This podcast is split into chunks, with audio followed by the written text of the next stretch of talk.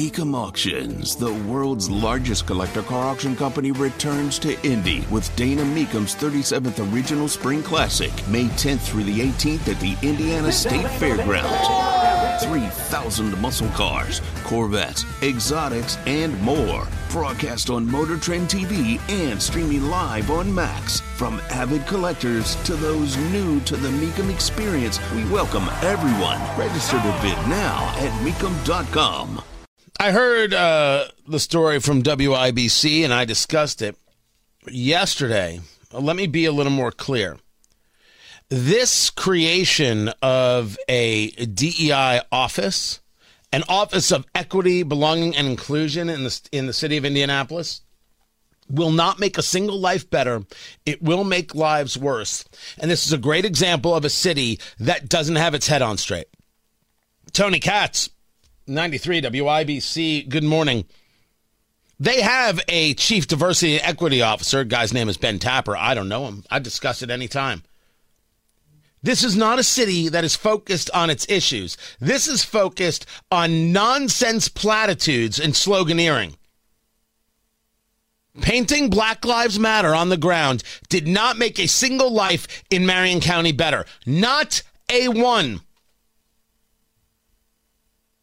Every day is another murder. Every day is another crime. Every day we wonder why the city hasn't engaged in a rebound. We wonder why they haven't learned from their past failures. Every day. And their answer is, well, we need a, a, a, committee. We need, we need an office of equity, belonging, and inclusion. Not a single life in Marion County will be made better, but a lot of lives will be made worse because all of this is about dividing people. All of this is about bigotry. Every last part of it. It's true in schools, it's true in business, and it will be true in Indianapolis. How many more times do you need to see it before you stop? Civic leaders are okay with this. Business leaders are okay with this. This total fraud, this waste of time, this do nothing approach. You're watching Indianapolis burn. And it's not that you're even playing the fiddle, because that would actually take learning how to play the fiddle. You're saying to yourself, hmm, I wonder where we are. We don't have more fiddle players. We need more fiddle players. This is unserious. I expect nothing less from an unserious man like Joe Hogsett.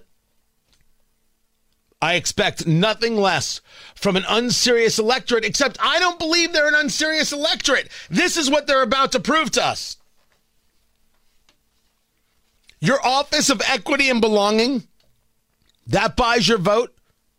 Your life will not be made better. But plenty of lives are going to be made far worse. Everybody's going to have to go through a training. Oh, good Lord, can we imagine what that's going to look like? And did I hear WIBC correctly? That it's going to change hiring? What do you mean it's going to change hiring? What do you mean hiring? Do you mean that under Joe Hogsett, all the hiring done is based on bigotry? And we need this in order to be unbigoted? If that's the case, how did Ben Tapper get the job as the Chief Diversity and Equity Officer? Just a guy asking a question based on what it is that's being stated.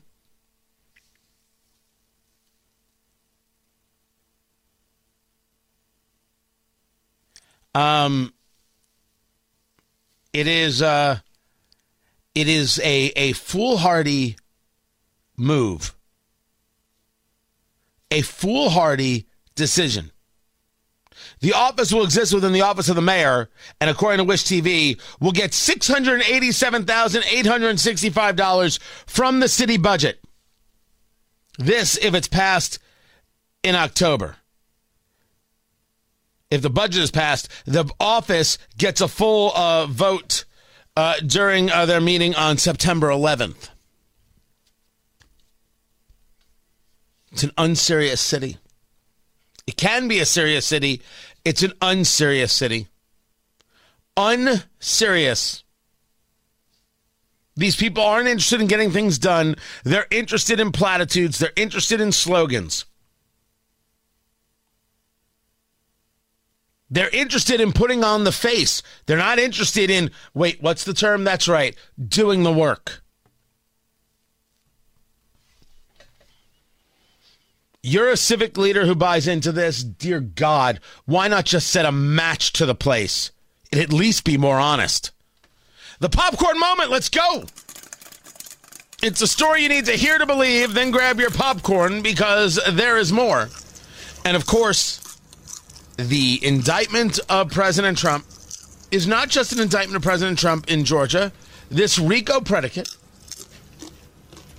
this 19 people being charged, never mind the unindicted co conspirators. You don't know who they are, but that could be anybody. So now everybody's looking at everybody else.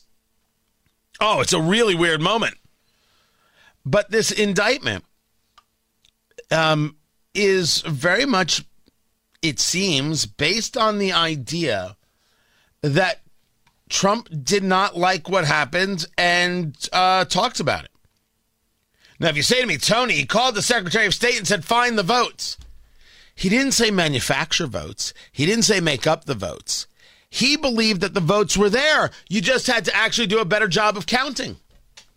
Now, you could say, Tony, is he nuts? And I might say to you, maybe but as a crime, doesn't really fit. You're going to charge, as uh, Fani Willis did, the DA, John Eastman with giving bad legal advice to his client? That's not a crime. He went to a lawyer and the lawyer said, try this.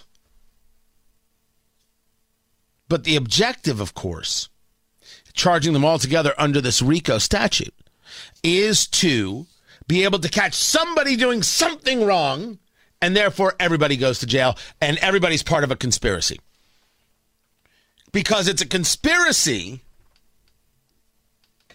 a conspiracy to question election results.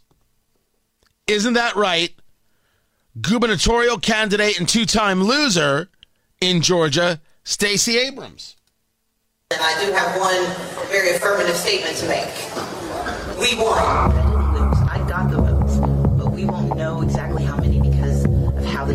I did win my election. I just didn't get to have the job. We were robbed of an election. Using the word rigged, using the word steal, do you think it's dangerous going into 2020? I, I don't because we can actually back it up. And so in response to what I believe was a stolen election. I'm not saying they stole it from me, they stole it from the voters of Georgia. In fact, someone outside asked if I'm ever going to concede. The answer is no. This is not a speech of concession. Because concession means to acknowledge an action is right, true, or proper. And I will not concede because the erosion of our democracy is not right. This goes on for five minutes.